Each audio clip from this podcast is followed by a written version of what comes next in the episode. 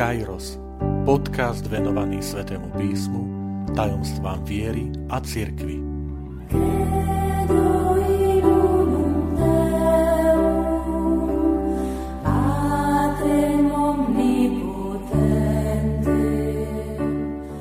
Dvanásta časť.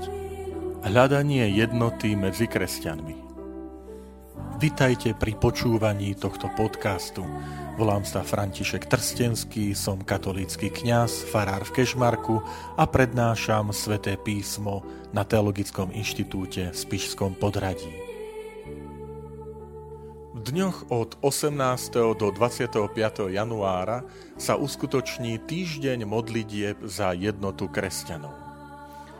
Táto aktivita má už viac ako storočné trvanie. Prvýkrát s ňou prišiel anglikánsky kňaz Paul Watson, ktorý v roku 1908 uskutočnil oktávu za jednotu církvy. Dátum zvolil tak, aby to bolo blízko sviatku obrátenia svätého Apoštola Pavla, ktorý sa slávi 25. januára. Postava tohto apoštola je blízka a dôležitá vo všetkých kresťanských církvách a spoločenstvách. Za desaťročia sa v rôznych církvách a spoločenstvách sformovalo hnutie a snaha budovať túto jednotu medzi kresťanmi, modliť sa za ňu a uskutočňovať rôzne stretnutia, konferencie, modlitby, dialog a rozhovory, aby sme naplnili modlitbu, ktorú sa modlil Ježiš Kristus pri poslednej večeri, keď sa obrátil k nebeskému Otcovi a prosil, aby sme všetci jedno boli, aby bol jeden pastier a jeden ovčinec. Toto hnutie alebo toto úsilie dostalo názov ekumenizmus. Slovo pochádza z gréčtiny, oikumene znamená svet a preto predstavuje úsilie kresťanov po celom svete o naplnenie tejto jednoty. Úmyselne hovorím o kresťanoch, pretože e, v prvom rade ekumenizmus sa dotýka výslovne iba kresťanov. Pokiaľ ide o iné náboženstva, ako sú naši starší bratia vo viere, Židia, alebo e, islám a ďalšie náboženstvo, tu hovoríme o medzináboženskom dialógu. Ale v rámci kresťanstva hovoríme o ekumenizme, totiž sú tu isté spoločné prvky, ktoré charakterizujú všetkých kresťanov. A to je viera v Najsvetejšiu Trojicu, Otec, Syn a Duch Svetý, viera v Ježiša Krista ako Božieho Syna, vykupiteľa, spasiteľa sveta, ktorý sa narodil v Betleheme a potom predovšetkým e, zomrel na kríži a vstal z mŕtvych. Potom to, čo nás spája, je e, jeden krst v mene Otca, Syna a Ducha Svetého.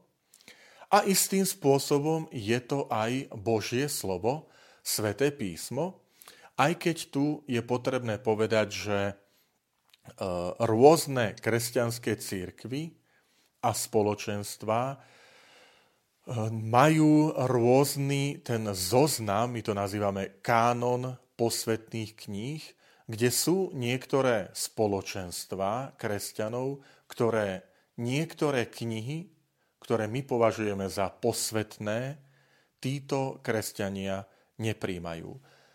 Spomeniem, sú to napríklad kniha Machabejcov alebo e, kniha Múdrosti, e, kniha Baruch, my ich nazývame, že sú to tzv. deuterokanonické knihy.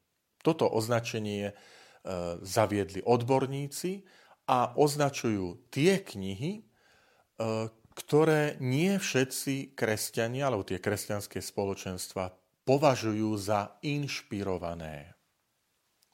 Ale o tom možno e, urobím niekedy takéto zamyslenie, úvahu v ďalšej časti nášho podcastu. Vráťme sa však teraz k tejto myšlienke ekumenizmu. Je potrebné pozrieť sa do dejín církvy. Svetý Pavol prišiel s nádherným obrazom církvy ako tajomným telom Ježiša Krista. Hovorí o tom predovšetkým v prvom liste Korintianom v 12. kapitole, kde hovorí, že Kristus je hlavou tohto tela a my sme jednotlivé údy tohto tajomného Kristovho tela. Je to nádherný obraz, ktorý vystihuje aj to, že skutočne tou hlavou je Ježiš Kristus, ale zároveň aj to, že tie jednotlivé údy sa navzájom potrebujú, že majú svoju dôležitosť, že ruka nemôže povedať nohe, nepotrebujem ťa, že oko nemôže povedať um, uchu, taktiež ťa nepotrebujem, ale že si navzájom pomáhajú. Tento obraz však aj hovorí o tom, že v priebehu storočí e, došlo k bolestivým ranám na tomto Kristovom tajomnom tele, k rozdeleniam, ktoré spôsobujú dovnútra bolesť v rámci kresťanstva, pretože sú previnením voči práve tomu posolstvu Evanielia Ježiša Krista, ale zároveň sú aj, poviem, pohoršením, Eh, sú možno niekedy aj pomílením tých, ktorí nepatria do cirkvy. Spomeniem možno dve také udalosti, eh, ktoré sa odohrali. Bol to rok 1054, ktorý my nazývame, že je rokom tzv. východnej schizmy, teda rozdelenia, keď východné církvy sa oddelili od e, rímskokatolíckej církvy alebo vtedajšej církvy. A toto rozdelenie napriek snahám potom v ďalších storočiach pretrváva až dodnes.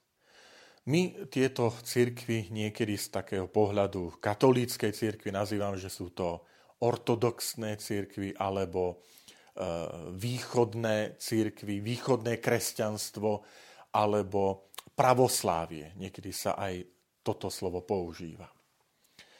No a potom je to určite rok 1517, ktorý zase my voláme v dejinách, že to je tzv.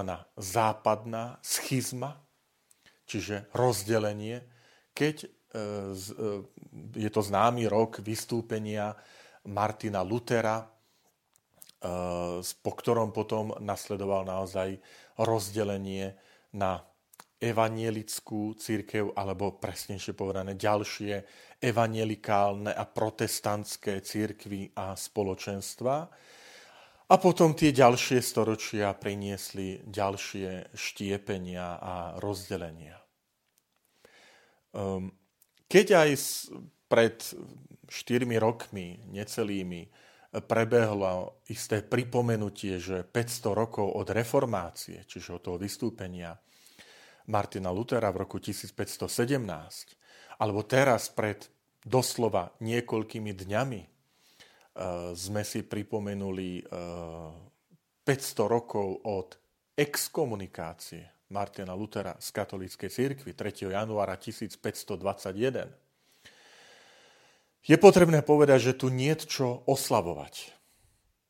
Že toto sú skôr, poviem, bolestné spomienky alebo bolestné dátumy v dejinách církvy.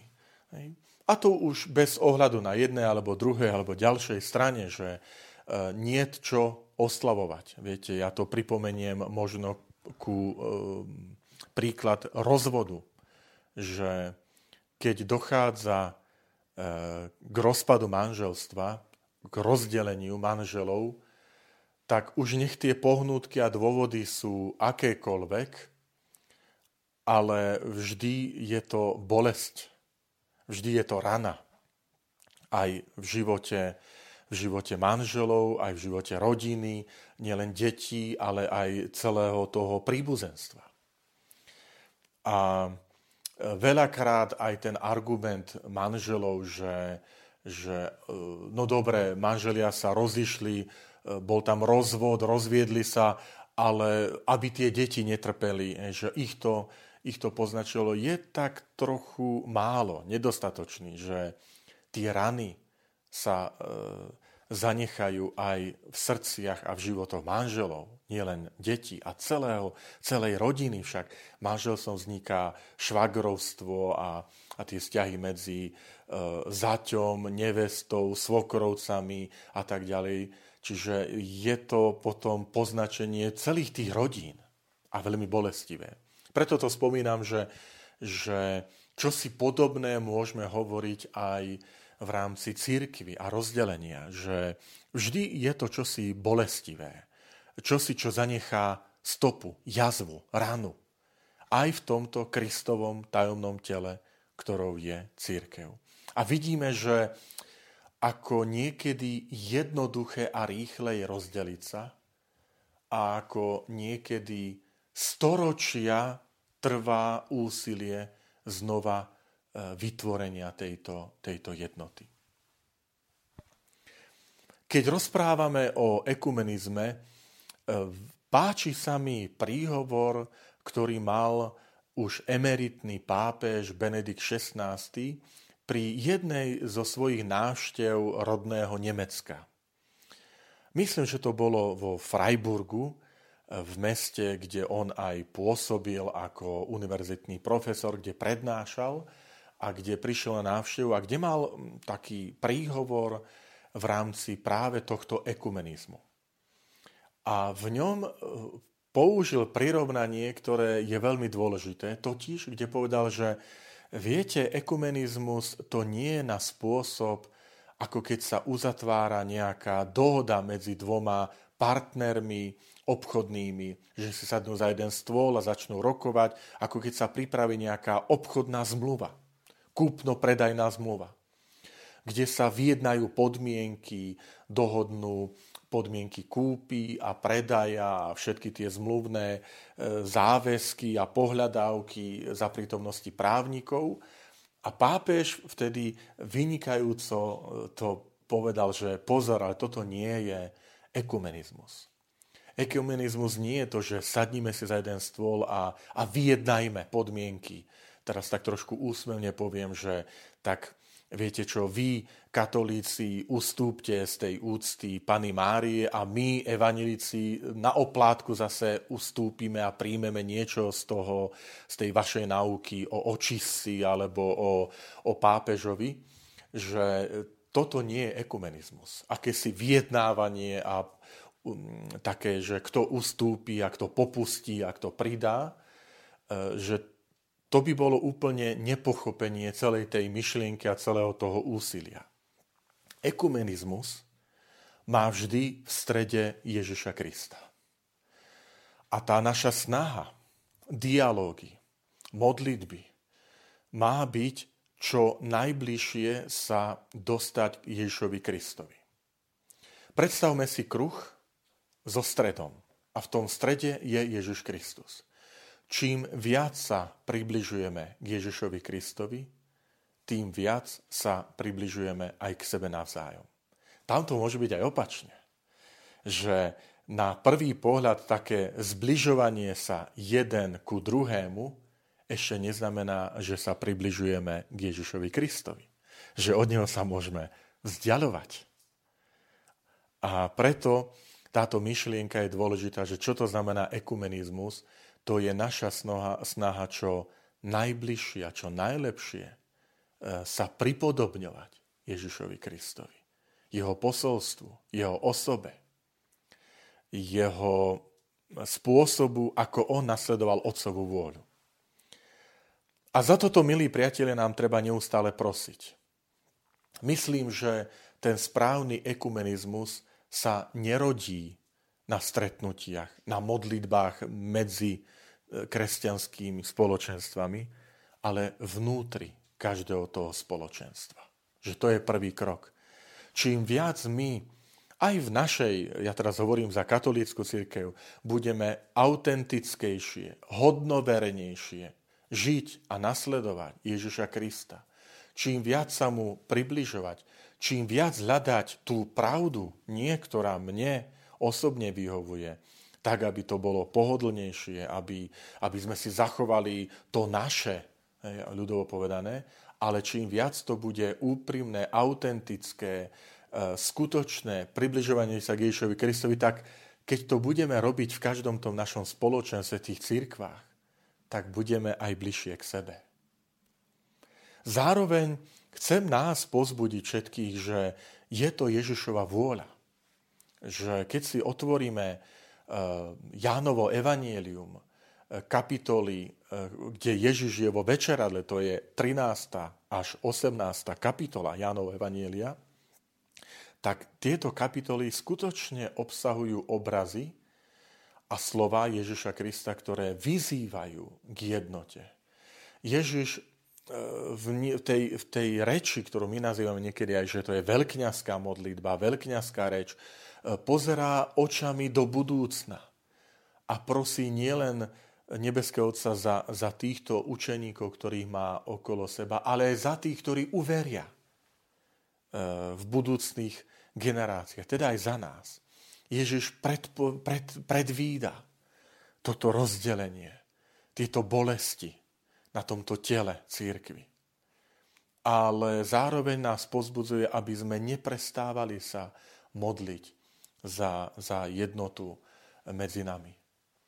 Zároveň, aby sme e, aj tie naše rozdelenia vnímali, aj preto som spomenul tie rôzne roky, ako bolestivé rany. Že tu niečo oslavovať, tu je skôr dôvod sa kajať a prosiť o odpustenie a, a zmierenie. Tak sú to aj posledné vyhlásenia aj teraz e, svätého Otca, pápeža Františka, keď som spomenul e, tú exkomunikáciu Martina Lutera, že, že, že sa aj uskutočnila vo Vatikáne taká bohoslužba alebo liturgia ka, takého kajúceho charakteru, prosby o, o, o Božie milosrdenstvo. Takže aj tu, aj v našom prostredí Slovenska, aj v prostredí našej, nášho mesta Kežmarok, kde pôsobia rôzne kresťanské církvy a spoločenstva, e, prosme o túto jednotu, ktorá bude hľadaním Ježiša Krista. Ktorá nebude hľadaním vlastného pohodlia, ale hľadaním e, z takého naozaj pravého, skutočného nasledovania Ježiša Krista, toho posolstva, tej jednoty, o ktorú Kristus prosil a pozbudzuje nás, aby sme aj my sa za ňu modlili. Milí priatelia, tak e, chcem vás pozbudiť a poprosiť, aby sme aj my tento týždeň modlitieb za jednotu prežili aj v našich domácnostiach, v rodinách, aj možno na takej úrovni tých našich spoločenstiev, farností, aby tam nechýbali nielen prozby a modlitby, ale aby aj to úsilie o tú jednotu e, bolo skutočne e, hľadaním nie zbližovania sa navzájom e, týmto smerom, ale zbližovania sa čím viac ku Ježišovi Kristovi, lebo vtedy budeme aj k sebe navzájom bližšie.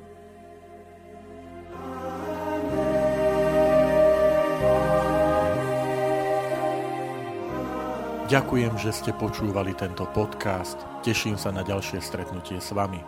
Sledujte naše aktivity na web stránke farnosti Kežmarok www.fara.kezmarok.sk alebo na Facebooku farnosti Kežmarok.